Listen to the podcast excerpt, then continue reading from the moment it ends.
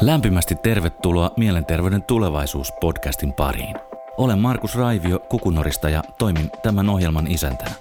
Tavoitteena on tuoda esille mielenterveystyön parissa työskentelevien henkilöiden sekä kokemusasiantuntijoiden ajankohtaisia näkemyksiä siitä, minkälaiselta suomalaisten mielenterveys näyttää tulevaisuudessa. Tervetuloa. Tämä ohjelma on tehty yhteistyössä Tunne ja Mieli-lehden kanssa. Tänään on hieno päivä tehdä mielenterveystyötä. Mulla on e- henkilökohtaisesti itselleni erittäin arvokas vieras täällä. Esa Nurdling, mikä sun titteli tänä päivänä onkaan, Esa? No joo, en mä nyt oikein tiedä. Mä oon ihan tavallinen Esa, mutta jos mennään viralliselle puolelle, niin kai mä kehittämispäällikkö on tuolla, tai en kai vaan olen kehittämispäällikkö THL ja joo. psykologian tohtori. Justiinsa. Miten sä päädyit tämmöisellä alalle? Mikä, mikä tässä mielenterveysjutussa oli semmoinen, mikä sua lähti viemään? Sitä on vaikea, kyllä mä oon itsekin sitä vähän miettinyt, mutta tota, ehkä semmoinen tietynlainen kiinnostus yhteiskunnallisiin asioihin. Et mä en esimerkiksi koulussa lukenut psykologiaa ollenkaan, mutta ylioppilaskirjoituksissa toki kirjoitin sitten psykologiasta reaaliaineita. Että et joku, joku siinä, jotain siinä tapahtui sitten siinä lukion viimeisellä luokalla, että mä kiinnostuin. Et ehkä se osin johtui siitä, että mun hyvä ystävä, ystävä tota, sairastui skitsofreniaa ja se vähän ihmetytti, koska hänen käyttäytymisensä muuttui sitä aika erilaiseksi, mitä oli ollut. Mutta, ja, ja, mutta et kaikella kunnialla täytyy sanoa, että hän sitten kuitenkin siitä sairaudesta huolimatta niin kirjoitti itsensä ylioppilaaksi, että vaikka varmaan oli tosi vaikeaa. Et ehkä se on ollut semmoinen aika vaikuttava tekijä, sit, mikä on osin ainakin vaikuttanut siihen, että mä oon tämmöisen niin kuin päätöksen tehnyt, että psykologiaa pitää opiskella. Ja psykologia sisällähän, tota, mä opiskelin Tampereella, niin se oli kauhean tämmöistä tutkija keskeistä se homma, että opeteltiin niin sanottuja monimuttuja menetelmiä kaikki tähtäisi siihen, että Nurlingistakin tulee tutkija. Ja mä olinkin aika pitkään sitten tutkimushommissa ja opetushommissa mukana valtakunnallisessa skitsofrenia-projektissa. Haastattelin noin 500 skitsofrenia-kuntoutujia pitkin Suomen maata. Ja, mutta sitten tuli tietynlainen kyllästymisaste siinä, että sitten tuli sellainen tunne, että nyt tämä riittää, nyt mä haluan oikeisiin töihin. Ja siitä sitten tuli lähtö tuonne Seinäjoen suuntaan, eli Etelä-Pohjanmaalle maineikkaaseen Törnävän sairaalaan. Joo, se on legenda. Se on legenda ja, ja tota, ne oli hirveän mielenkiintoisia aikoja sit siellä. Joo, just näin. Mutta siis nimenomaan, että kun sun läheinen on sairastunut, niin sitä kautta on herännyt se mielenkiinto myös siihen, niin kuin siihen ihmisen mieleen. Sen, niin kuin, ainakin itsellä mulla on vähän, vähän samankaltaista fiilistä, että mulla on joku läheinen ihminen ollut, esimerkiksi mun isoäiti, joka tota, sairastui skitsofreniaan ja tota, se oli joskus 60-luvulla, 70-luvun niin kuin, niin kuin syntynyt 73, niin tota, mä sitten sain kuulla mun isältä, että, että Hellimummi sairasti skitsofreniaa ja tota, hänelle tehtiin tämmöinen lobotomia niminen Oho. leikkaus. Joo. No se Siihen aika... aikaan semmoiset oli muotia. Joo, valitettavasti. joo, joo. Mä tota, niin myöhemmin katsellut, että taitaa olla vieläkin ainoita mielenterveyden Nobel-palkittuja toimenpiteitä. Valitettavasti. Ei, se, se ei ollut kauhean hyvä. Mä itse asiassa silloin, kun mä skitsofrenia-projektissa tein näitä potilashaastatteluja, niin törmäsin aika moneen semmoiseen potilaaseen, joka, jolla oli tehty lobotomia. Ja, ja tota, valitettavasti myöskin huomasin, että se ei välttämättä ollut kyllä ollut heille avuksi. Niin. Niin musta tuntuu, että se keskittyi tosi paljon siihen, ainakin Hellin kohdalla, että Hellin oireet lievittyisi mutta se samaan aikaan vei Helliltä kaiken ihmisyyteen ja vuorovaikutukseen liittyvän ja varsinkin toimintakykyyn liittyvän pois. Hmm. Joo, niin mä oon ymmärtänyt, että se lopotomia nimenomaan vie sen tietynlaisen aloitteellisuuden ja toiminta, toiminnan ohjauskyvynkin aika tavalla. Että siitä ihmisestä tulee aika passiivinen ja ikään kuin tämmöinen objektiivi entistä enempi, ettei hänellä sitä omaa tahtoa sitten niinkään enää ole sen jälkeen. Tämä on jotenkin kuinka paljon sä näet, että, että, yleensä psykiatria tai mielenterveystyö tähtää nimenomaan tähän oireiden lievittymiseen tai oireiden poistamiseen versus siihen, että minkälaista arkea tai elämää hän jatkossa viettää? Kyllä siis perinteinen psykiatria ja myöskin tietysti kliininen psykologia on lähtenyt siitä, että me hoidetaan nimenomaan sitä oirepuolta ja yritetään saada oireet niin kuin minimoitua, että ajatellaan myöskin vähän sillä tavalla, että kun ihminen sitten sairastaa, niin sille pitää saada se nimi, diagnoosi ja sehän tapahtuu nimenomaan niiden oireiden arvioinnin kautta.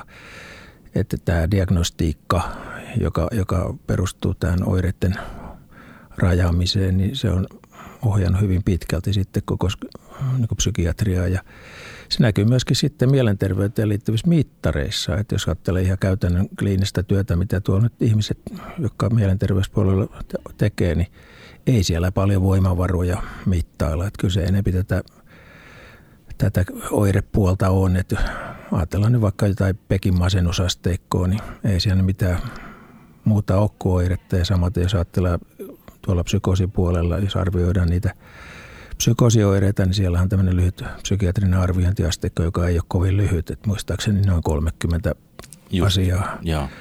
Et se on hirmuisen paljon nimenomaan muuta kuin mielenterveyttä. Se mitataan mielensairautta mielenterveyden nimikkeellä. Joo. Me ollaan siis sun kanssa tutustuttu, tietenkin me ollaan samaan aikaan tuolla Mielenterveyden keskusliiton hallituksessa, mutta myöskin me ollaan molemmat tosi kiinnostuneita tästä aiheesta nimeltä toipumisorientaatio, recovery oriented mm.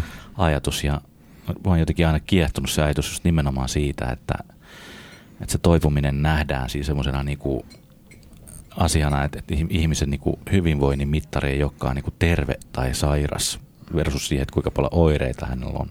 Mm. Vaan se enemmänkin ajattelee niin, että, että mitäs kaikkea sä voit tehdä siitä huolimatta, että sulla on oireita. Joo. Ja sitä voisi mitata. Kyllä, kyllä. Juuri tästä, tästähän se lähtee. Että jos nyt toipumista ajattelee noin perinteisessä mielessä, niin se on ollut, ollaan ajateltu tämmöisenä kliinisenä toipumisella. Ollaan niin perinteisen psykiatrian kentällä ja sitten toipumista on myöskin arvioitu sitten aika paljon tämmöisen niin hallinnon näkökulmasta. Joo. Ollaan ajateltu sillä tavalla, että tietty määrä käyntäjä per asiakas riittää siihen tai pitäisi riittää, että ihmiset toipuu. Niin keskimäärin, mutta sehän on täysin organisaatiolähteistä lähtöistä eikä, eikä millään tavoin niin kuin asiakkaan yksilöllisyyttä tuo esille. Ja sitten meillä on tämä toipumisorientaation mukainen subjektiivinen kokemus siitä, että, että ihmiset kokee, että elämä voi olla mielekästä ja siellä on merkityksellisiä asioita, riippumatta siitä, että mikä se sairauden tila on. Joo. Ja tähän liittyy myös hyvin vahvasti myöskin tämä positiivisen mielenterveyden käsite, Joo. joka, joka tota, on erilainen kuin tämä oirekeskeinen mielenterveyskäsite. Miten se niin määrittelisi se positiivisen mielenterveyden? No se on nimenomaan näiden voimavarojen, niin kuin sanotaan, kartottamista. Että meillä on olemassa jopa nyt siihenkin mittari jo olemassa, jota, jota nyt esimerkiksi THL voimme sitten edistää tai viedä tuonne käytäntöihin. Että siinä nimenomaan ihmisen näitä mielenterveyden positiivisia puolia pyritään löytämään. Et, et siinä on keskeisiä käsitteitä just, että kuinka ihminen kokee, että voiko hän tehdä päätöksiä itsenäisesti ja onko hänellä voimavaroja tehdä niitä päätöksiä ja saako hän sitten tarvittaisi tukea niihin asioihin, mitä hän tarvii. Ja, et tota, se on, voisi sanoa eri, jos ajattelee mielenterveyttä, niin siinä on niin kuin kaksi dimensioa. Tämä häiriödimensio ja sitten tämä voimavaradimensio, joka on to, usein toisistaan riippumattomia. Joo. Ja, ja tietysti semmoinen vahva positiivinen mielenterveys, jos ihmisellä on se – todella vahvana, niin se myöskin suojaa sitten elämän kriisitilanteissa, esimerkiksi itsemurha-ajatuksilta.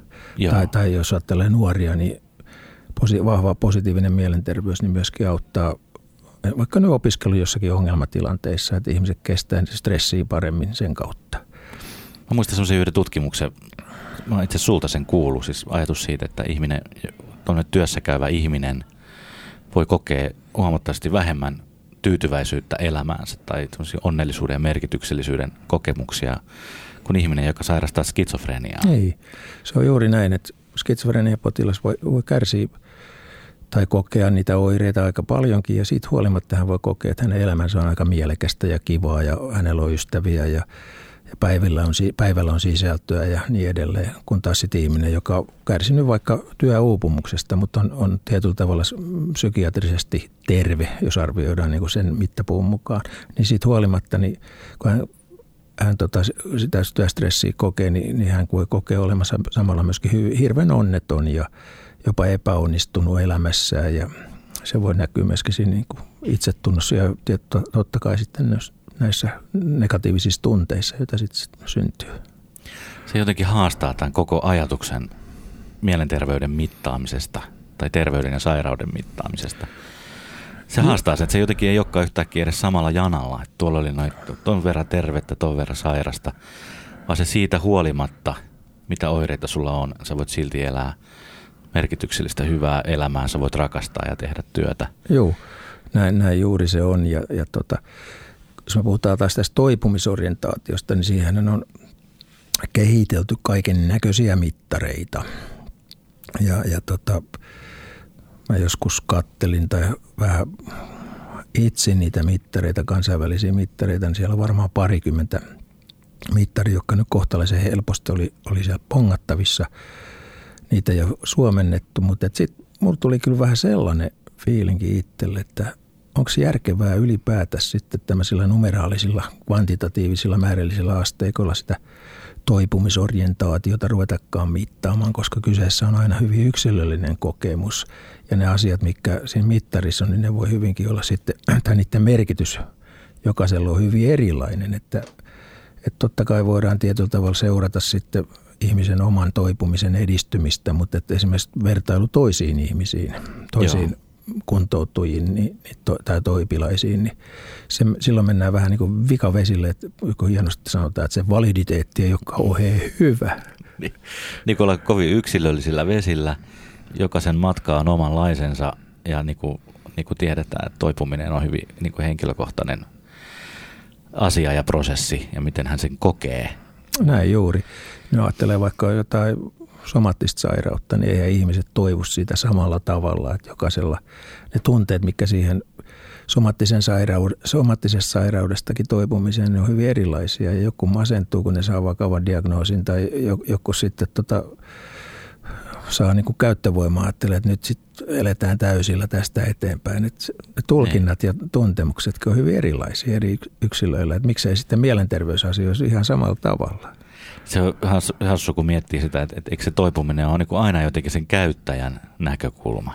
Joo. Että, niin kuin, että jos mietitään, että, että jos sun jalka menee poikki, niin lääkäri hoitaa ja korjaa ja sitten tota, fysioterapeutti kuntouttaa, mutta se itse kohde, se niin sanottu toipuja, niin se miettii, että missä vaiheessa mä pääsen tekemään jotain asioita selämässä, niin oli jalkapaketissa vai joo, ei. Kyllä, ja varmaan sitten sen kautta syntyy myöskin tämmöinen niin halu tehdä asioita niin kuin sen sairauden ehdoilla paremmin ja, ja jotenkin mielekkäämmin. Ihan samalla tavalla niin kuin mielenterveys kuntoutuu ilon tilanne. Joo, mutta tuli itsellä semmoinen muisto, muisto mieleen tästä niin kuin, missä, missä vaiheessa mä niin hiffasin, että mistä niin recovery-asiassa olisi kysymys. Tapasin semmoisen omaisen, semmoisen isän, kun poika sairastaa skitsofreniaa ja, ja tota, sitten mä kyselin, että mitäs pojat sulla menee? Ja sanoin, no menee kyllä tosi hyvin, että ei ole niinku mitään ollut, ei mitään ole takaiskuja niinku ollenkaan. Sitten, mitä se tarkoittaa? Että ihan, ihan totta, että joo ei mitään ollut. Hmm. Mä en mä nyt oikein usko sua, että jos kaveri on niinku paranoidista skitsofreniassa, kyllä nyt jotain on jossain vaiheessa ollut. Että eikö se mukaan koskaan nähnyt harhoja tai kuulu ääniä tai ollut vähän vainoharhainen. No ei, ei, kun semmoista on ollut ihan koko ajan, eihän siitä puhu. Mutta tota, mut, mut aina kun niin on käynyt, niin siltä pojalta ei ole lähtenyt kämppää alta ja silloin edelleen duunipaikka ja tyttöystävä. Joo, toi on aika hyvä, hyvä tämmöinen niin esimerkki siitä. Ja, että... Se ajatteli se niin ihan toisinpäin sen asian. Joo, joo, kyllä se arki kuitenkin on tärkeämpi ja se selviytyminen ja, ja pärjääminen. Joo. Vaikka niitä oireitakin olisi tai sitä sairautta vielä olisi olemassa. Niin kuin, jos ajattelee, niin kuitenkin ehkä tuommoinen yksi kolmasosa Joo. skitsofreniaakin sairastavista todella niin sanotusti ihan oikeasti paranee. Että sitten muiden osalta sitten se on vaihtelevaa ja sitten on valitettavasti heitäkin, jotka nyt on tosi pitkään tai se sairaus näkyy sitten elämässä pitkään. Mutta siitä huolimatta heillä pitää olla oikeus siihen mielekkääseen elämään ja, ja, ja tota, merkitykselliseen elämään ja onnellisuuteen ja haaveisiin. Ja, Joo. ja, ja se on tietysti tosi tärkeää sitten, että, että kun meidän hoitojärjestelmä, niin ei puhuta hoitojärjestelmästä sinänsä, vaan puhutaan vaikka yksittäisistä mielenterveystyöntekijästä, niin aika harva nyt kuitenkaan perinteisesti on lähtenyt kauheasti tähän toipumista tukevaan keskusteluun, että enempi se on pyörinyt sen sairauden ympärillä ja mietitty sitä, että mikä, mikä se on, kuinka paljon nyt on, onko nukkunut hyvin tai onko, onko tota, ottanut lääkkeisiä ja tämän tyyppisiä asioita, eikä niinkään mietitä sit sitä, että, tai keskusteluun tuoda sitä, että kuinka tärkeää on se, että sillä päivällä on sen toipujan itsensä kannalta määrittelemää sisältöä. Semmoinen tota niin, psykiatri kuin Mark Ragins on sanonut joskus, että todellista toivumisorientaatiota, tämmöistä recovery-ajatusta tapaa pääsääntöisesti tuolla niin kuin saattohoidossa. Sitten kun ei ole enää niin kuin mitään toivoa enää, että se elämä jatkuu, niin siinä vaiheessa lääkäri ei enää kysele, että no kuinka voit ja ootko ottanut lääke. Siinä vaiheessa se kyselee, että ootko muuten tehnyt isäs kanssa sovinnon ja sulle tulossa vieraita käymään Joo. ja, ja alkaa puhua sitten niin elämästä. Joo, Miten kyllä. ihmeessä me saataisiin jotenkin tämä vähän aikaisemmin niin. keskustelu kyllä. unelmista ja toivosta. Ja... Niin. Itse asiassa kyllähän meillä, meillä myöskin on aika paljon semmoista mm, niin kuin voimavarakeskeistä keskustelua sitten tietyllä, tietyltä taholta nostettu esiin, jos puhutaan nyt vaikka ratkaisukeskeisyydestä tai mm. voimavarakeskeisyydestä, niin siellähän minusta se sopii erittäin hyvin semmoinen niin työskentelyote, mikä, mikä liittyy ratkaisukeskeisyyteen, niin juuri toipumisorientaation mukaiseen työskentelyotteen otteen niin lisäksi, että tai se konkretisoi sitä. Eli niitä konkreettisia kysymyksiä tehdään just sen ratkaisukeskeisen menetelmän kautta. Joo. Eli puhutaan vaikka nyt epäonnistumisestakin, niin jos ihminen on kokenut, että, että hän on jotenkin epäonnistunut elämässään jossain asiassa, niin ei lähdetäkään niin kauhistelemaan sitä, että voi voi ja mitäs nyt pitäisi tehdä, vaan mietitään sitä, että niin, että nyt mitä sä oot nyt löytänyt sitten sen epäonnistumisen kautta, että kuinka sä selvisit siitä, että sä oot niin. ihan järjissä edelleenkin, että mikä, mikä sua auttoi. Joo. Eli löydetään sen kautta just näitä voimavaroja paremmin. Ja mä muistan toi Furman opetti joskus mulle, että how did you do it? Joo, se on aika yksinkertainen hyvä kysymys. et kerro vähän, että ihan totta, että sä selvisit, miten sä teit sen. Joo, joo, se vähän, on tosi. Joo, ja vähän, vähän tuollain, niin kuin, ei nyt liioitelle, mutta kuitenkin vähän Aha. huumorin varjollakin sitä Kyllä. voi tehdä. Eikö tähän kuitenkin liity koko ajan, niin kuin toivumiseen liittyy se ajatus siitä toivosta ja unelmasta, että myöskin, että jotain muuta sua odottaa tämän, niin kuin tämän tilanteen jälkeen. Että, että, että, että huomisessa on aina niin kuin lupaus jostain paremmasta meille joo. kaikille, tavalla tai juu, toisella. Joo, jos, jos ei valoa tunnelin päässä, niin ei ole kyllä elämääkään sitten enää. Että joo. Kyllä sieltä pitää löytyä se toivo, että sitähän nämä toipumusorientaatiot, toipumusorientaatiota tutkailevat ihmiset on tietyllä tavalla pyrkinyt hahmottamaan, että mitä se toipumisorientaatio prosessina on – prosessihan on tietysti aina jokaisella erilainen, se on polku, jota jokainen kulkee omalla tavalla ja löytää erilaisia asioita, mutta tietynlaisia yhteisiä tämmöisiä teem- tai yleisiä teemoja, jotka on hyvä ottaa huomioon, kun me tuetaan sitten ihmistä niin siinä toipumisen polulla, niin niitä on löydetty. Että semmoinen liimin työryhmä, minusta se on tehnyt aika hyvää, tai ei pelkästään minusta, vaan yleisestikin ottaen tehnyt todella hyvää hyvää ja arvokasta työtä, että he ovat hahmottanut tämmöisten metatutkimusten tai metatutkimuksen avulla sitä, että minkälaisia toipumisen elementtejä meidän pitäisi nyt sitten ikään kuin pyrkiä ihmisten, ihmisten, ihmisten siinä prosessissa tukemaan. Ja siellä on tämmöinen niin connectedness, eli yhteys muihin, se on keskeinen. Esimerkiksi omaiset ja sukulaiset ja ystävät, niiden merkitys, että, että millä tavalla me ikään kuin heidän panosta tämän ihmisen toipumisessa pyrittäisiin enempi aktivoimaan ja nimenomaan tietysti sen toipujan omasta, omasta niin kuin lähtökohdasta. Ja, ja sitten on tietysti tämä toivon elementti, että, että se on hirmuisen keskeinen ja silloin tietysti nämä unelmat on ihan äärimmäisen tärkeitä. Ja se hulluus, mikä tähän, näihin unelmiin on sitten, tämä ristiriita, mikä niihin on liittynyt, on se, että – jos niin kuin perinteisesti mielenterveys, vaikka nyt skitsofrenia-potilas on ruvennut kertomaan unelmistaan, niin meillä on aika helposti noussut sormi pystyyn ja sanoo, että jees, jees, että juu, on kiva, että noita unelmia on, mutta toi ei just sitä sun sairautta. Ne on täysin epärealistisia, ne on sun näkemykset. Niin. Että me ollaan tavallaan kielletty ne unelmat häneltä ja, ja se, se on hirmuisen väärin, että ei mitään oikeutta mennä ihmisten unelmia sorkkimaan. Niin, kun ne on unelmia. Siis eihän ne, ei ole välttämättä tarkoituskaan, että niistä tulee totta. Mutta ne Joo. on ne, ne indikaattorit ja se, se katalysaattori, joka käynnistää sen toipumisen prosessin. Että eihän ne kolme tietäjääkään tähteen päätynyt. Ne vaan seurasi sitä tähteä. No niin, näin, näinhän se kävi. Että, niin. ja, joo, ja, ja tietyllä tavalla sitten niin ne unelmat on hyvä hyväksyä tai pitää hyväksyä. Jos ne on epärealistisia, niin kuin itse kunkin unelmat yleensä on hieman epärealistisia, niin silloin vaan pitää miettiä, että miten me voidaan sitten niin kuin tässä vuorovaikutuksessa kuntoutujan kanssa, niin miten me voidaan tukea ja, ja, ja tietyllä tavalla niin hyödyntää niitä sitten sen yhteistyön suhteenkin luomisessa. Mulla olisi, mulla olisi tästä esimerkkejä kyllä aika paljonkin, miten, miten tota, me ollaan niitä unelmia menty mitätöimään. Mm, sama juttu. Joo. Olen kanssa ollut joskus sairaalassa töissä. Joo, kyllä. Hyvin muistan, kun se oikein koulutukseen kuuluu semmoinen, että pitää vähän realisoida, että ihmiset ei niinku pety. Joo, ei saa lähteä, niin. ei saa lähteä sairauteen mukaan. siis, siis tänään sitä sanottiin. Joo, kyllä tämä, jostain, tämä kaikuu jostain kaukaa tämmöinen ajatus ja, ja tuntuu, että nyt se tuntuu jotenkin ihmeelliseltä, mutta silloin se on kuulostanut ihan järkevältä. Joo, kaikki asiat kuulostaa silloin järkevältä, kun joku ikään kuin perustelee niitä vähän niin kuin vaikka joskus väärin perusteinkin, mutta että kuitenkin, että se tietynlainen viitekehys tai paradigmahan tuossa on ollut se, että, että näin on hoidettu ja näin pitää hoitaa ja näin pitää olla tekemisissä kuntoutujien kanssa. Että ei silloin paljon Joo. näitä haaveita niin kuin mietitty. Ja sitten tietysti, jos ajattelee vielä tätä liimin porukkaa, niin siellähän on sitten tämä identiteetin vahvistaminen, että, että sehän näkyy esimerkiksi, jos ajattelee vaikka kokemusasiantuntijuutta, niin monet kokemusasiantuntijat on tullut sanomaan, että he heidän niin kuin oikeastaan käsitys itsestään on muuttunut aika tavalla sen kokemusasiantuntijuuden myötä.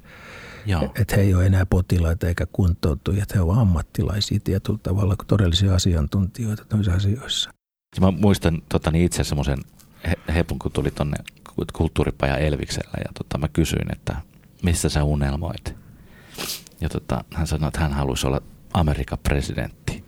Mm-hmm. Se oli hänen unelma. Ja, ja no nythän siellä on aika semmoinen presidentti, että voi ajatella, niin, että... Niin mä just ajattelin, että jos on se vanha mallin mukaan, mä olisin voinut sanoa hänelle, että kuule, että otetaanko vähän pienempiä tavoitteita, että, että eihän susta millään voi Amerikan presidenttiin tulla, että ethän sä ole diiliohjelmassakaan ollut.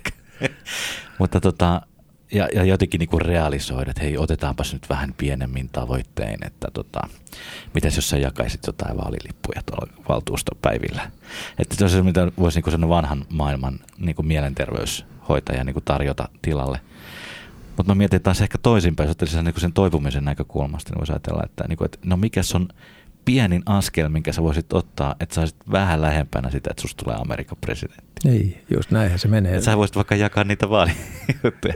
Tavallaan, että se ihan saman asian. Tai tehdä omat vaalijuli tai tämmöiset niin, esitteet. Sanois mut, mä autan sua. Joo, mä autan näin. sua. Joo, silloin tuli sitä yhteistyötä ja toimintaakin mukaan. Ihan totta. Joo. Tai itse asiassa vaikka asettu vaikka ehdolle. Niin, aivan. Joo. Niin, mulla on semmoinen tuli tuossa mieleen kanssa, että milloin mä näihin haaveisiin aika tavalla konkreettisesti sitten törmäsin tai niiden merkitykseen, niin siitä on tosiaan siellä Seinäjolla sitä kliinistyötä tehdessä, niin meillä tuli, tämä oli kuntouttavalla osastolla siellä psykologina ja siellä oli tietysti sellaisia monenlaisia kohtaloita sitten ihmisillä.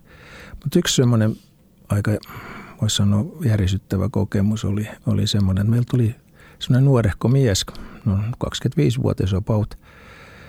Ja tota, hän oli hyvin, tietyllä tavalla jos arvioidaan oireiden mukaan, niin hyvin sairas, hepefreenia sairastava nuori mies. Hänellä oli muusi, mu- musiikki taustalla, että hän oli soittanut kyllä ihan bändeissäkin, rumpalimies. Ja tota, siinä sitten toi, se yhteistyö hänen kanssa ei lähtenyt oikeastaan millään tavoin käyntiin että hän oli vetäytyvä ja, ja ei halunnut oikeastaan jutella asioista yhtään mitään. Hänellä oli ihan omat sääntönsä. E, hän tota, ei välttämättä noussut sängystä ennen puolta päivää tai ilmestynyt ruokapöytään silloin, kun muut oli siellä. Ja hän eli niin kuin täysin omaa elämänsä ja niin kuin silloin todettiin, että olipa hankala ja yhteistyöhaluton potilas ja, ja vaikea vaikea tyyppi. No, häneltä tietysti kysyttiin myöskin näitä tavoitteita, mitä hänellä on sen oman kuntoutumisensa suhteen. No sieltä ei oikeastaan tullut yhtään mitään. Hän ei suostunut niistä edes puhumaan ja hän oli siellä meillä, no ei ehkä ihan vuotta tämmöisenä vetämättömänä tai passiivisena ja selvästi niin kuin vastarinnassa meitä vastaan tai kohtaan. Mutta yksi asia oli, josta hän oli hirmuisen kiinnostunut ja se oli liikunta. Hän halusi lähteä joka päivä sillä niin, kuin niin sanotulla vapaa-kävelyllä, mutta kun hän oli pakkohoidossa, niin tota, hän sitten sai aina saattajan, saattajan mukaansa, eli oma hoitaja kulki sitten hänen kanssa näillä lenkeillä. Ja sitten jonain kertana niin tämä nuori mies oli sitten aivan yllättäen tokassu, että kyllä hänellä yksi haavekin olisi. No ei siinä mitään, oma hoitaja kiinnostui tietenkin kovasti, että yleensä siellä ei paljon puhuttu niillä reissuilla. No mikä sulla sitten on? Hän haluaa astronautiksi. No niin. Se oli hieno, hieno tuota juttu. Ja tämä fiksu omahoitaja sitten tuota, reagoi onneksi sillä tavalla, että hän ei lähtenyt siinä nyt sitten mitätöimään, että että on täysin epärealismia tai, tai ihan pöllö ajatuskin, vaan sanoi, että toihan on mielenkiintoista, että haluat astronautiksi, että, että moni muukin sitä varmaan haluaa, että mites tota, saako hän kertoa tämän sun tavoitteen tai haaveen muille? No se nuori mies oli hieman miettinyt asiaa ja sanoi, että no joo, kai sen voi sitten kertoa.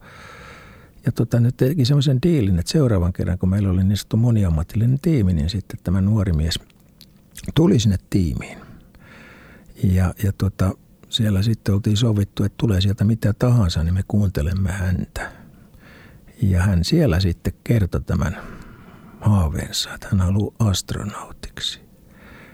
Ja me oltiin onneksi tehty semmoinen niin sopimus, jopa, jopa meidän lääkäri oli Juonessa mukana, niin se kirjattiin se hänen haaveensa sinne hoitokertomukseen, missä oli tavoitteen kohta, mihinkä sitten näitä tavoitteita, että astronautti.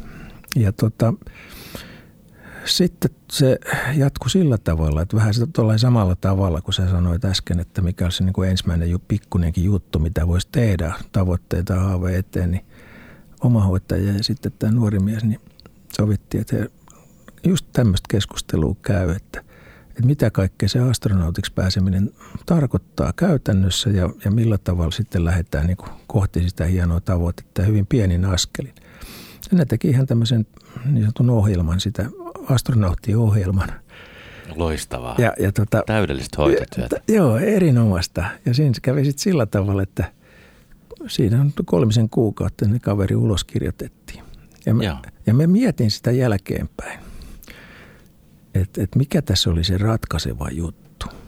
Se ei ollut varmaan se, että, että se astronautti-juttu sinänsä, vaan se, että miten siihen suhtauduttiin. Ettei, sanottu, ettei sanottu sillä tavalla, että finish nyt, että ei tämmöisiä voida kirjata.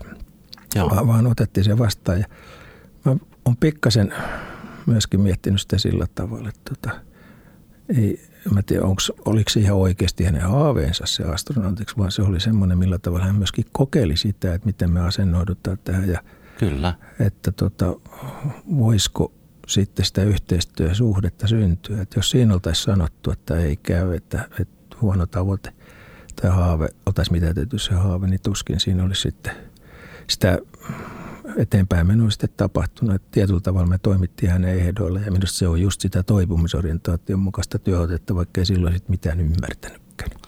Niin siis tota, tavallaan hän ovat myöskin testasi sitä, että voitteko te uskoa hänen unelmaansa, tai niin kuin, että uskotteko te siihen, että hän vielä kykenee johonkin? Kyllä, juuri näin, ja, ja tietyllä niin. tavalla niin myöskin sitä, että, että tota, se oli hänen ikään kuin pelin avauksensa tähän yhteistyöhön. Se oli niin, niin kuin kova koitinkivi, että jos että, että jos ne tohon lähtee, jos ne ton vielä ottaa vastaan, niin silloin tota, niihin voi luottaa ja ni, ni, ne on niin sitten ikään kuin kumppaneita jatkossa.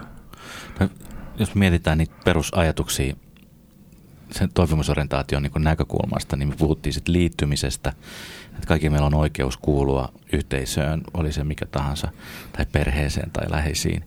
Ja, tota, ja sitten sen lisäksi se toivo, että se tosiaankin on meidän omia unelmia toivottavasti, ei äidin tai hoitajan unelmia, vaan mm. niin kuin omia.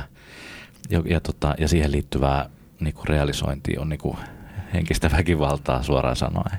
Joo. Ei ainakaan toipumista edistävää, jos näin voi sanoa. No näinhän se on. Mitäs muita kaikkia asioita niin kuin tähän toipumisorientaatioon kuuluu? Niin, se, mainitsin sen identiteetin tai sen, että miten tämmöinen käsitys minuudesta muuttuu. Ja, ja se on tosi tärkeää havaita, että se käsitys minuudesta, niin minusta tai mulla on sen näkemys, että se ei muutu pelkästään sillä tavalla, että puhutaan tai rohkaistaan ihmisiä sillä tavalla, että miettimään niin omia vahvuuksiansa. Totta kai semmoista keskustelua ja vuorovaikutusta ja dialogia tarvitaan, mutta ennen kaikkea tarvitaan toimintaa. Joo. Ei, identiteetti ei muutu ilman toimintaa. Niin. Eli, eli toiminnan kautta niin ihmiset kokee, jos, jos tota, ne saa toimia sillä tavalla, kun ne haluaa ja ne saa sen tarvittavan resurssin ja avun siinä sen toiminnan tuloksellisuuden tukemisessa, niin silloin alkaa tapahtua. Ja, ja nimenomaan se tulee semmoisen niin onnistumiskokemusten kautta. Joku sanoi, että mies ei ole sama mies, kun hän rakentaa talon vaikka hän olisi sanonut sanaakaan sen aikana, kun hän rakensi taloa. niin. niin. Sama mies hän ei enää ole Joo, sen jälkeen, kun se näin. talo on pystyssä. Just näin. Että jotain isoa on muuttunut hänen identiteetissään ja siihen matkalla, sen Joo. toiminnan kautta nimenomaan se tekemisen. Joo. Että jotenkin semmoista niinku puheen, puheen siirtymistä niinku toiminnaksi. Joo, just näin. Että et, et tosi tärkeää on se, että et tietynlaiset tämmöiset perususkomukset, mitä ihmisillä ja varsinkin mielenterveys potilailla ja kuntoutujilla on, niin ne usein ne perususkomukset omasta itsestään on kauhean jotenkin rajoittavia. Ja se tulee osin siitä, että, tai paljolti siitä, että elämässä on koettu paljon epäonnistumisia ja, ja menetettyjä mahdollisuuksia. Ja silloin on tosi tärkeää, että, että, että tota se toiminta on semmoista, että se tuottaa niitä onnistumisen kokemuksia. Niitä onnistumisen kokemuksia ei saa muuten, kun ihminen itse ikään kuin määrittelee ne, että missä hän haluaa onnistua. Niin, missä hän itse haluaa onnistua. Juuri näin. Olisiko se semmoista, niin kuin, muistaakseni Antonovski taisi sanoa, että, niin kuin, että ihminen on yllättävän, yllättävän sisukas ja valmis niin kuin, tekemään duunia sellaisten asioiden eteen, mikä hän itse kokee tärkeäksi. Niin, se on just näin. Että Jokainen, joka on ollut päihdetyössä, tietää sen, että ihminen Joo. on valmis matkustaa vaikka Kyllä. kymmeniä kilometrejä. Mutta sehän pätee niin. meillä kaikille. Että ihan sun niin kuin elämässä on, on sä sitoudut semmoisiin asioihin, että sä pidät tärkeänä samaten kuin minä. Että Juu, kyllä. Ei, ei siinä ole, se on hyvin tämmöinen inhimillinen juttu. Siis ehkä onkin, että, että me kauheasti niin oletetaan, että, niin kuin, että sulle tärkeää täytyisi olla hyvä kunto tai ruo- terveellinen ruokavalio, mutta ehkä se ihminen ei näe, että ne olisi niitä hänen ykkösprioriteetteja, esimerkiksi terveys. Niin. Nyt hän haluaa tietynlaisia asioita ja niin kokee, että se terveys tulee niin kuin bonuksena siinä, kun hän toimii Joo. joku asioiden eteen. Joo, näin se usein menee. Että. Mutta te onnistumiskokemusten saaminen, niin se, on, se, on, se muuttaa just sitä uskomuspuolta ihmisessä itsessään, eli sitä, että mihinkä minusta on, mitä mä tu, ylipäätänsä voin saavuttaa. Joo. Semmoinen psykologi Robert Diltz aikoinaan Minusta siinä on mielenkiintoinen teoria sillä tavalla. Hän puhuu tämmöisistä loogisista tasoista ja en nyt lähde niitä sen enempää avaamaan, mutta siinä on nimenomaan tämä uskomusten ja kykyjen ja taitojen välinen niin kuin logiikka mielenkiintoinen. Eli jos ihmisen uskomukset ja kyvyt ja taidot on ristiriidassa, niin ihmiset toimii niiden uskomustensa pohjalta. Joo. Ja silloin, jos ne uskomukset on kauhean kielteisiä tai, tai negatiivisia, rajoittavia, joskus jopa tuomitsevia – niin tämmöinen ihminen ei käytä niitä potentiaaleja, mitä hänellä olisi olemassa. Eli ne kyvyt ja taidot jää ikään kuin unhollaan. Niin liittyykö tuo myöskin siihen toivoon, jos mietitään nyt vaikka tota Martin Seligmanin ajatuksia mm. siitä, että, tota, että jos selkeästi nähdään, niin kuin Seligman teki niitä kaiken maailman rottakokeita, ja, mm. että jos, jos, se, jos se eläin selviytyy, niin se oli valmis taistelemaan sata kertaa pidempään kuin Joo. ne, jotka luovutti heti alkumetreillä, koska ei heillä ollut kokemusta siitä, että kyllä tämä, tästä voi niinku vielä niinku hyvinkin kääntyä. Tai mikä tahansa sekunti tämä tilanne voi kääntyä hyvin päin. Joo. Heillä on niinku onnistumisen kokemus Joo. pohjalla. Joo, kyllä, kyllä. Ja usein siihen liittyy muistaakseni Seligmanin osaltakin se, että, että tietynlainen tai tämä kokemus siitä, että, että tota, ihme, tai hän jostakin eläinkokeita, niin, niin eläinkin koki saavansa sillä niin kuin omalla toiminnallaan jotakin sellaista, joka koki palkitsevana. Ihan samalla tavalla ihmiset kokee positiivisen palautteen merkityksen niin kuin tosi tärkeänä. Joo. Et Seligman hän myöskin löytyy, tai hän puhuu tämmöisestä opitusta avuttomuudesta, mm, mikä, mikä tarkoitti sitä, että jos ihminen on ristiriitaisen palautteen kohteena, hän passivoittuu. Kyllä. Eli jos samasta toiminnasta saa sekä negatiivista että positiivista palautta, palautetta, niin kuin toinen, to, joku toinen antaa positiivista, joku toinen negatiivista, niin se usein sitten lamannuttaa myöskin ihmistä. No miten se liittyy siihen, että, että, että kun me mennään hakemaan mielenterveyteen apua ja, ja se, ja se, tota niin, se ammattilainen ei näe niinkään sua ihmisenä, vaan se näkee sen sun sairauden mm. tai sen diagnoosin ja se jotenkin kohtaa sut. Se itse asiassa kohtaa sua ollenkaan, vaan se kohtaa sut, että ahaa, nyt tulee se masennustyyppi. Mm-hmm. Niin miten se voisi jotenkin lisätä on sitä onnistumisen kokemusta tai sitä identiteettiä rakentavaa hyvää? No se on just näin, että sitä on vaikea, jos, jos se ihmisen yksilöllisyys tavallaan hävitetään sen diagnoosin tietyn stereotypion taakse, että kaikki skitsofrenia-potilaille niin kuuluu tiettyjä asioita tai ajatellaan sillä tavalla, että on kaikki potilaat suurin piirtein samanlaisia tai ne ainakin ajattelee tietyllä tavalla tai – tai masennuspotilas, kaikki masennuspotilaat, niin ne, ne vaan ne on passiivisia ja vetäytyviä. Niin eihän se tietyllä tavalla sitten myöskin palvele sitä yksilöllisyyttä ja onnistumiskokemuksia. Että silloinhan niistä asioista ei paljon edes puhuta, että, että missä ihmiset haluaisi onnistua. Puhutaan paljon siitä kohtaamisesta myös, että niin mikä se kohtaamisen laatu oikeasti on. Niin, niin kyllä, kyllä. Ja, ja kohtaamisissa myös se tärkein elementti on se, että ihmisellä tulee kokemus siitä, että hän tulee kuulluksi. Niin. Että jos ei sitä kokemusta tule tai niin. sitä tunnetta tule, niin ei, ei, niin kuin, ei varmaan, niin kuin, jos vaan on sitä, että joku antaa sulle neuvoja, että sun kannattaa nyt tehdä sitä tai sun kannattaa nyt kokeilla tätä tai ei, ei millään tavoin lähde niin kuin, sillä tavalla kuuntelemaan toista tai kuulemaan toista, niin ei, ei varmaan silloin monika asia lähde etenemään ja se vuorovaikutus on aika sitten tämmöinen ylhäältä alaspäin tulevaa. Tai se kokemus siitä, että joku ikään kuin on, on tämmöinen niin, kuin niin täydellinen ammatti-ihminen, että se tietää, ajattelee munkin puolesta ja tietää, mikä mulle on hyväksi. Niin, just näin. Ja se objektisoi näitä suhteita silloin. Tota niin, miten sä näet, nyt aletaan yhtäkkiä Suomeen on mun mielestä ihan viime vuosina tullut tämmöinen niin toipumisorientaation niin kuin tämmöinen hyökyaalto. Et yhtäkkiä me puhutaan tästä aika paljon. Tämä selkeästi osoittaa jotain suuntaa myös, miten me, miten me ajatellaan mielenterveydestä. Mit, mit, onko tälle, oliko Suomessa tälle tarvetta? Tuliko tämä tilauksesta? Joo, se on, mä oon tota miettinytkaan sitten, siis varmaan on tarve enkä tiedä tuliko tilauksesta, mutta tuli kuitenkin. Eikä sähän, sähän olet aika isossa roolissa ollut sitä myös Suomeen no, tuomassa. En, en mä, mä olen yksi ollut yksi monien joukossa, ja, mutta että se niin kuin itse on löytänyt tämmöisen tietynlaisen niin kuin merkityksen omalle työlleni sen kautta, että mä näistä asioista ja. juttelen ja kerron ja koulutan.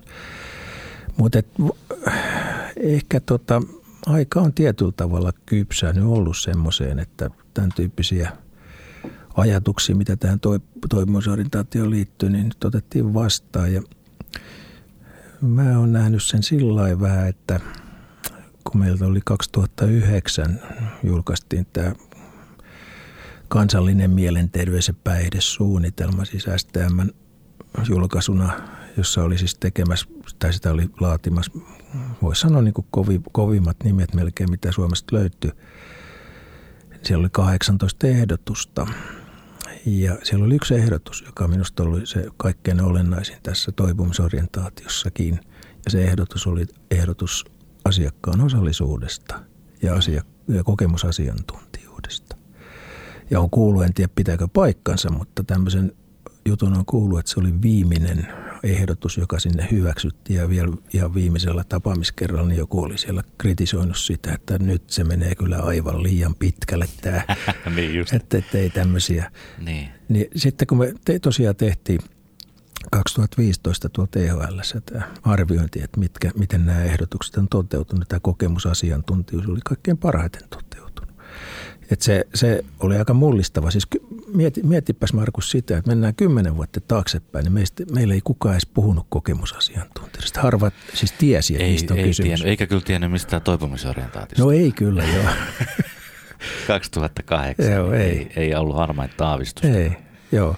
Et mä näen, että se otettiin niin vakavasti se kokemusasiantuntijuus. En tiedä, miksi se otettiin niin vakavasti, mutta että otettiin kuitenkin. Niin, niin se on nimenomaan siihen liittyvä tämmöinen niin asiakkaan kunnioittaminen ja asiakkaan kokemuksen esiin nostaminen, niin nähtiin, että, että se tuo tietynlaisen uuden tämmöisen eh, polun sitten tähän myöskin mielenterveystyöhön ja uuden mahdollisuuden siihen. Että mä luulen, että se on ollut aikamoinen tämmöinen vaikuttaja.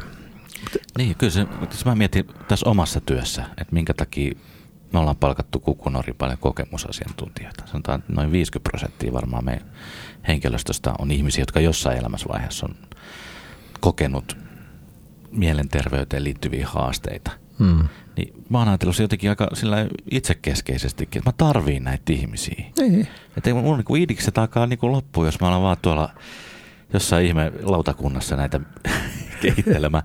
Että jos en mä saa mitään palautetta, enkä mitään sellaista nopeat feedback, jos, ei, jos ei ne ihmiset on mukana, Mm-hmm. kun me kehitetään niitä ideoita, että miten mielenterveystyöt voisi kehittää, Mm. niin mitä mulla sitten on? Joo, että tuottaa ideoita, mutta heidän kautta voi myöskin näitä ideoita testata. Just näin, Hmm. just näin. Et se on jotenkin, se on niin vahva sana, se kokemusasiantuntija. Se tuntuu siltä, että mä, mä oon miettinyt sitä, kun, mä, aika moni on sanonut myöskin, että heitä vähän pelottaa olla asiantuntijoita. Mutta niin, mutta sähän oot oman elämässä asiantuntija. Kuka Mm. muu voisi tietää enemmän, Niin. mitä sä oot kokenut kuin sä?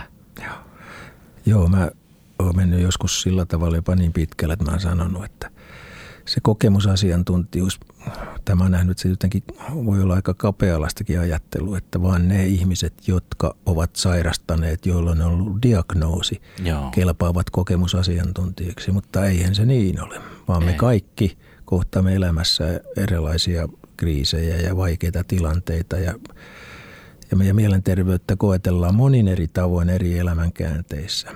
Ja jokainen on tietyllä tavalla niihin asioihin sitten joutunut siinä tilanteessa niin löytämään konsteja tai hakemaan apua. Toiset on hakenut enempi apua, toiset vähempi apua, mutta että jollakin tavalla suurin osa ihmisistä on kuitenkin pärjännyt niiden, niiden vaikeittenkin vaiheiden ylitte. Ni, niin me ollaan itse asiassa kaikki kokemusasiantuntijoita. Kun oikein silmiin katsotaan. Aivan. kyllä. Mä oon kyllä ihan täysin samaa mieltä tosta. Se Joo. jotenkin lohduttaa. Joo, Että se ei olekaan semmoinen, niinku, että leimaan sinut. Joo. Mä voin sanoa, että mäkin oon kokemusasiasta. kyllä. Ei tämä elämä aina ollut pelkkää ruusulla tanssimista. No ei, on, on ei onneksi. niin, että kyllä tässä on saanut kokea monenlaisia juttuja. Joo. Ja musta se hienoa, kun sä, sä, sä puhut tästä niinku toimijuudesta tai sit mukaan ottamisesta. Että mun mielestä jotenkin, sitähän se todellinen osallisuus on, että sä suostut ottaa se ihmisen mukaan. Joo, Niin kuin alusta asti. kyllä. Ei vaan johonkin arviointi juttu, vaan nimenomaan, että nyt me tehdään yhdestään, Joo. suunnitellaan yhdestään seuraava juttu. Joo. Ja sitten niistä tulee kyllä hyviä. No silloin me ollaan kumppaneita. Me ollaan kumppaneita. Itse asiassa tämä on mun mielestä tosi mielenkiintoista, että onko niin, että, että mielenterveyden tulevaisuus menee siihen, että mielenterveyden ammattilaiset ja kokemusasiantuntijoita tuntijat on kumppaneita, jotka rakentaa yhdessä mielenterveyspalveluita. Mä todella toivon sitä, että näin tulee käymään, mutta tietynlainen riskihän tuohon on, jos puhutaan sillä tavalla, että monet nyt organisaatiot, isot kaupungit, niiden terveydenhuoltojärjestelmään on palkattu kokemusasiantuntijoita, niin mua aina pikkasen niin kuin mietityttää se, että millä ehdoilla he sitä työtä siellä sitten kuitenkin tekevät, että ovatko he hyvin pian niin kuin osa sitä organisaation niin virallista koneistoa ja, ja varsinkin jos he saa vielä palkkaa, siitä niin kuin pitää saadakin sitä palkkaa. Kyllä. Että jos he saa sitäkin vielä, niin kuinka paljon silloin myöskin niin kuin ne arvot,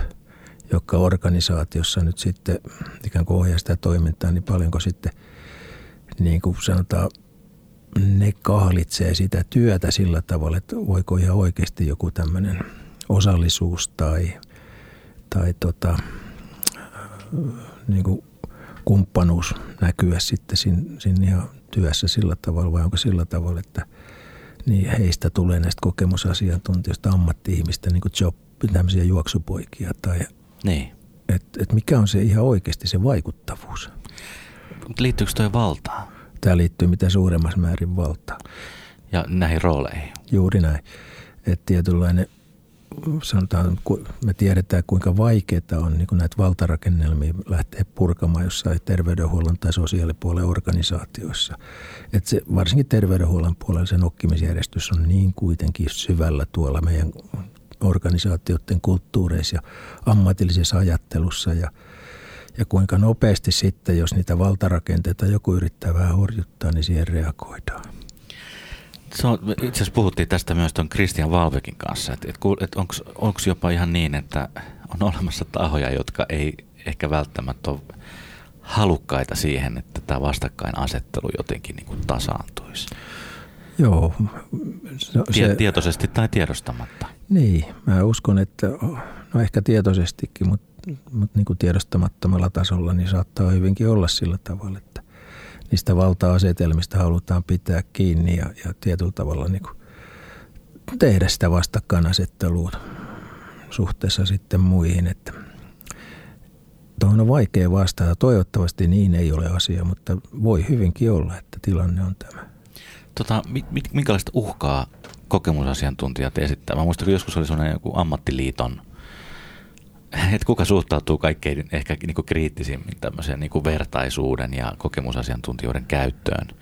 Niin kyllä, se, kyllä se oli noin ammattiliitot aika silleen niin kuin takajaloilla, että tässä menee jotenkin nyt puurot vellit sekaisin, että kuka Joo. täällä on töissä. Joo, kyllä, kyllä se menee näiden ammattiliittojen niin kuin perustehtävää, joka saattaa olla, tai on se, että siellä pitää näitä oman ammattiryhmän etuja aina varjella ja jos sitten sit koetaan, että ne edut on jollakin tavalla, siis koetaan todellisuudessa, vaikka sellaista uhkaa ei ole olemassa, mutta jos on se koettu uhka, niin, niin silloinhan heidän niin perustehtävään kuuluu nousta, nousta puolustaa niitä oman ammattikuntansa etuksia. Ja, Joo.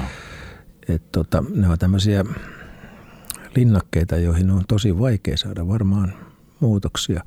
Mutta yleensäkin niin näen, että toipumisorientaatio, jos ajattelee sitä, että se nyt sitten, tai olen varma, että pikkuhiljaa siitä tulee tämmöinen meidän tietynlainen paradigma tehdä tätä mielenterveys- ja päihdetyötä, mutta siihen menee aikaa.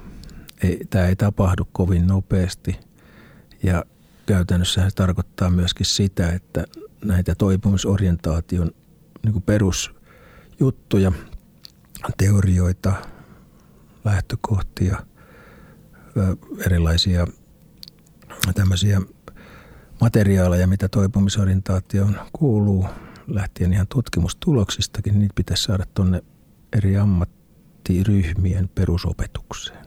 Niin. Sinnehän niitä Sieltä pitäisi saada. Lähtee. Sieltä se lähtee. Mm. Voi olla, että meidän sukupolvemme on jo menetetty, ainakin minun sukupolveni on tässä, sulla on vielä vähän toivoa, mutta voi olla, että, että se vaatii yhden tämmöisen sukupolven ennen kuin nämä asiat sitten oikein lähtee käytäntöön. Mutta totta kai kaikki se, mitä työ, mitä nyt tehdään ja yritetään tehdä Suomessakin tämä toipumisorientaation eteenpäin viemiseksi ja implementoinniksi, niin ei se turhaa työtä tietenkään ole.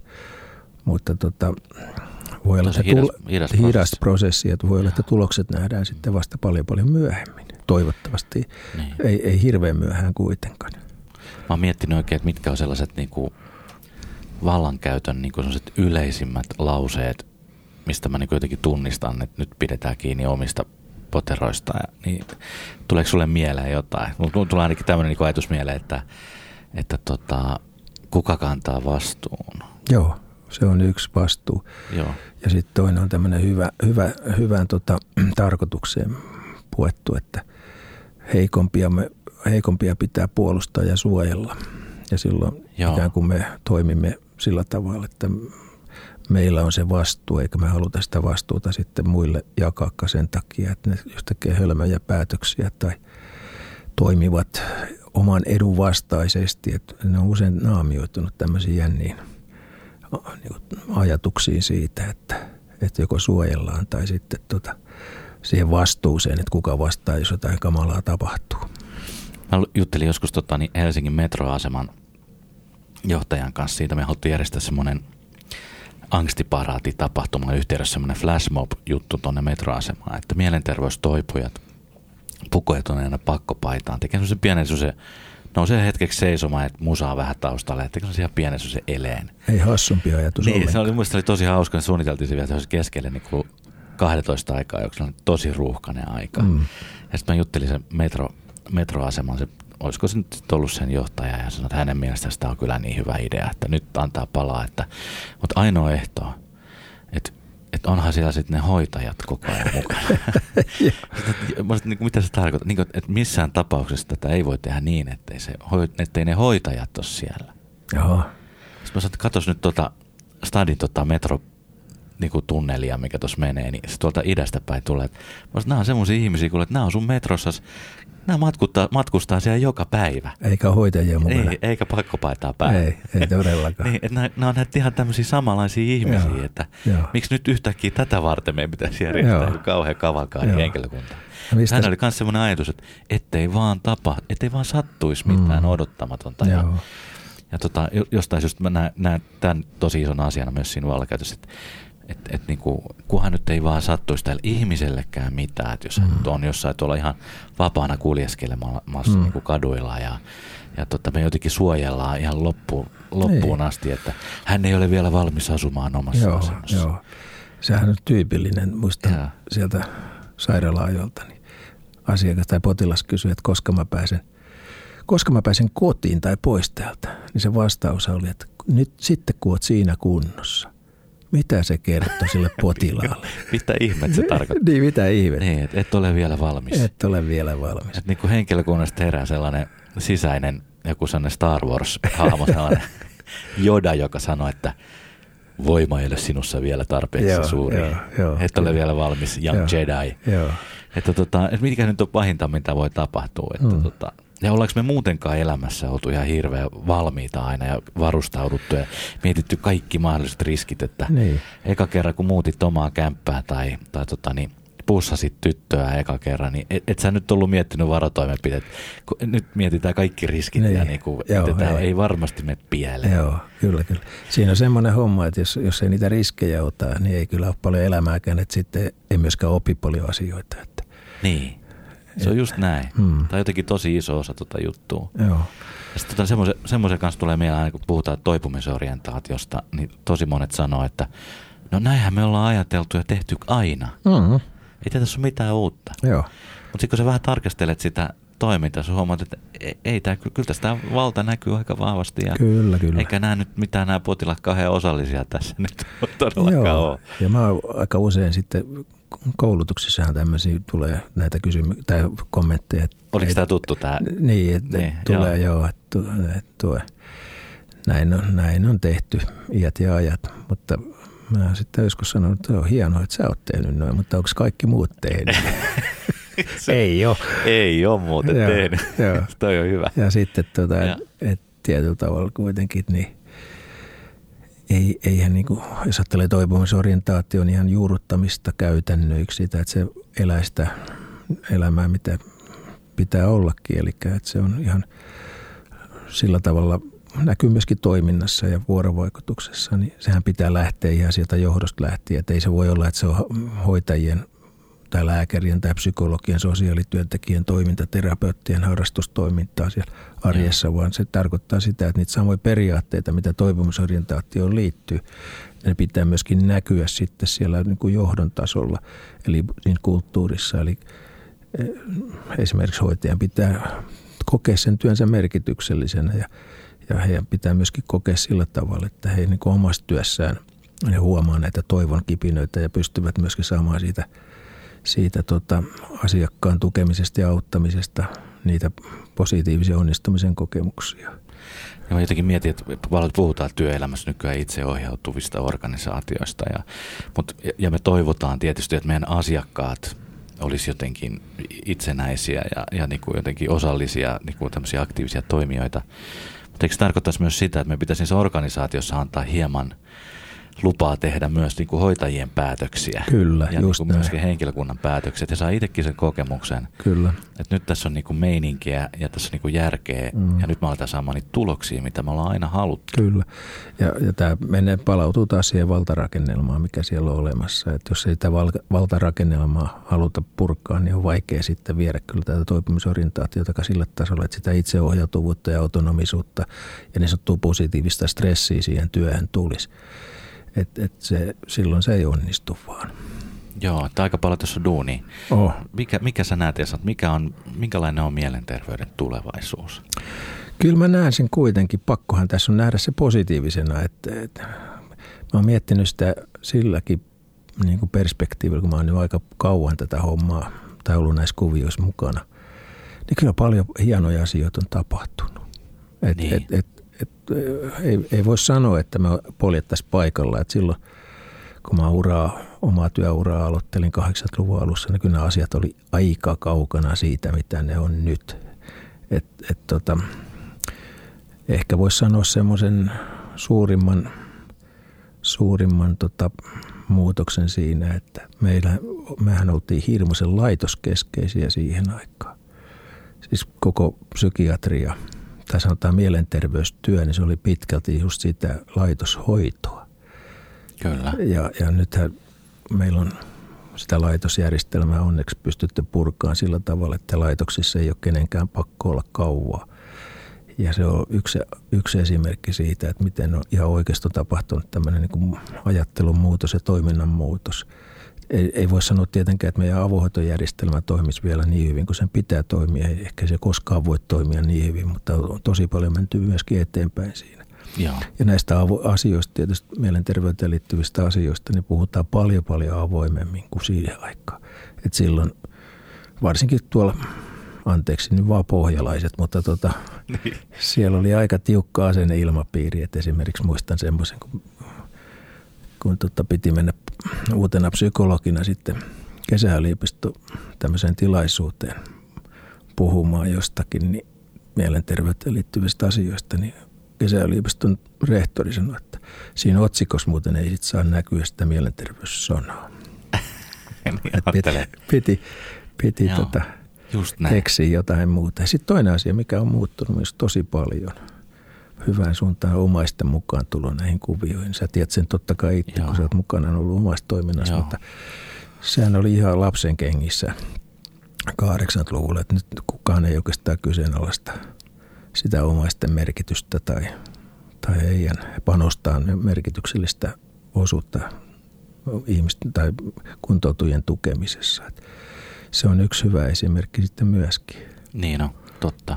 Et siinä on to, tosi iso muutos tapahtunut. On, kyllä, kyllä. Mutta mut tota, tietyllä tavalla myöskin tämä kokemusasiantuntijuus, niin kyllä se niin mietityttää. Tuossa aikaisemmin, kun siitä puhuttiin, niin vähän mietittiin sitä, että onko se aitoa, mutta kyllä monet kokemusasiantuntijat itse kuitenkin kokee tai kertoo, että tota, se, että he ovat saaneet sen kokemusasiantuntijakoulutuksen, niin siinä itsessään, siinä koulutuksessa on ollut heitä kuntouttavia elementtejä.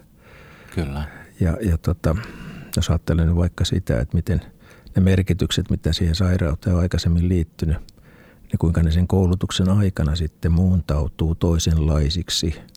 Että jos ajattelee taas näitä, näitä ikäviä asioita, mitä ihmisen elämässä on sairastumisen yhteydessä sattunut, aika monenkin kohdalla ikäviä asioita, niin kun sitten siinä koulutuksessa on, on siihen olennaisena osana kuuluu sitten tämän oman tarinan kirjoittaminen ja kertominen.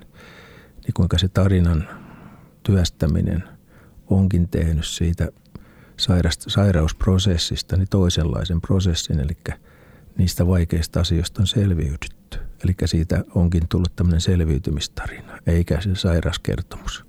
Ja se on aika merkityksellinen asia.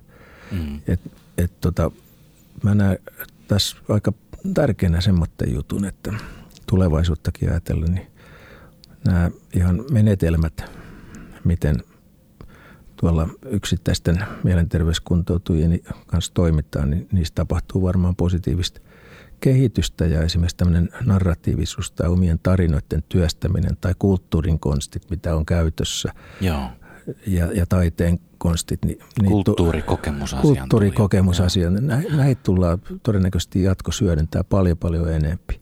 Et nythän on ollut aika tavalla kuitenkin semmoisia poikkeuksellisia juttuja, mutta et, et millä tavalla esimerkiksi kulttuuri voi tukea nimenomaan sitä prosessia, toipumisen prosessia, niin mä uskon, että siihen löytyy kyllä ihan uusia tämmöisiä näkö, näkö tota jatkossa.